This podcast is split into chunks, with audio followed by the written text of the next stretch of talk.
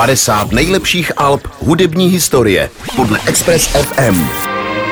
Psal se rok 2002. V Čechách byl zahájen zkušební provoz prvního bloku jaderné elektrárny Temelín. Českem se prohnala ničivá potopa a hip-hop začal ovládat světové hitparády. Hip-hop byl po roce 2000 na vzestupu a šířil se do celého světa. V Česku vyšly desky jako repertoár od PSH nebo Mitři od Indyho a. No a ve Velké Británii zakládá Mike Skinner svůj projekt The Streets a rozhodne se, že britský hip-hop nebude podlézat tomu americkému tak, jako je to ve zbytku světa.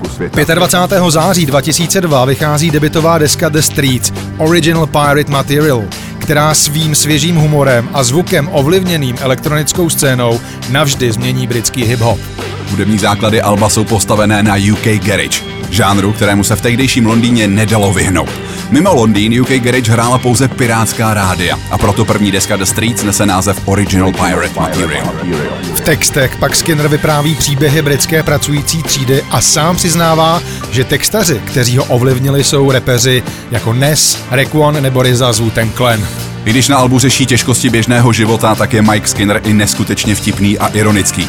Například britský magazín Spin napsal, jeho texty jsou jako hřebíky zoufalství bílé dělnické třídy.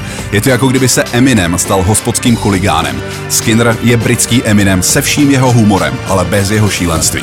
Mike Skinner se stal prvním britským reperem, kterého poslouchali masy lidí nehledě na své společenské postavení a hity jako Has It Come To This nebo Week Become Heroes definoval britský zvuk začátku 21 století. Magazín Enemy nebo Pitchfork zařadili Original Pirate Material na žebříček 100 nejlepších alb všech dob.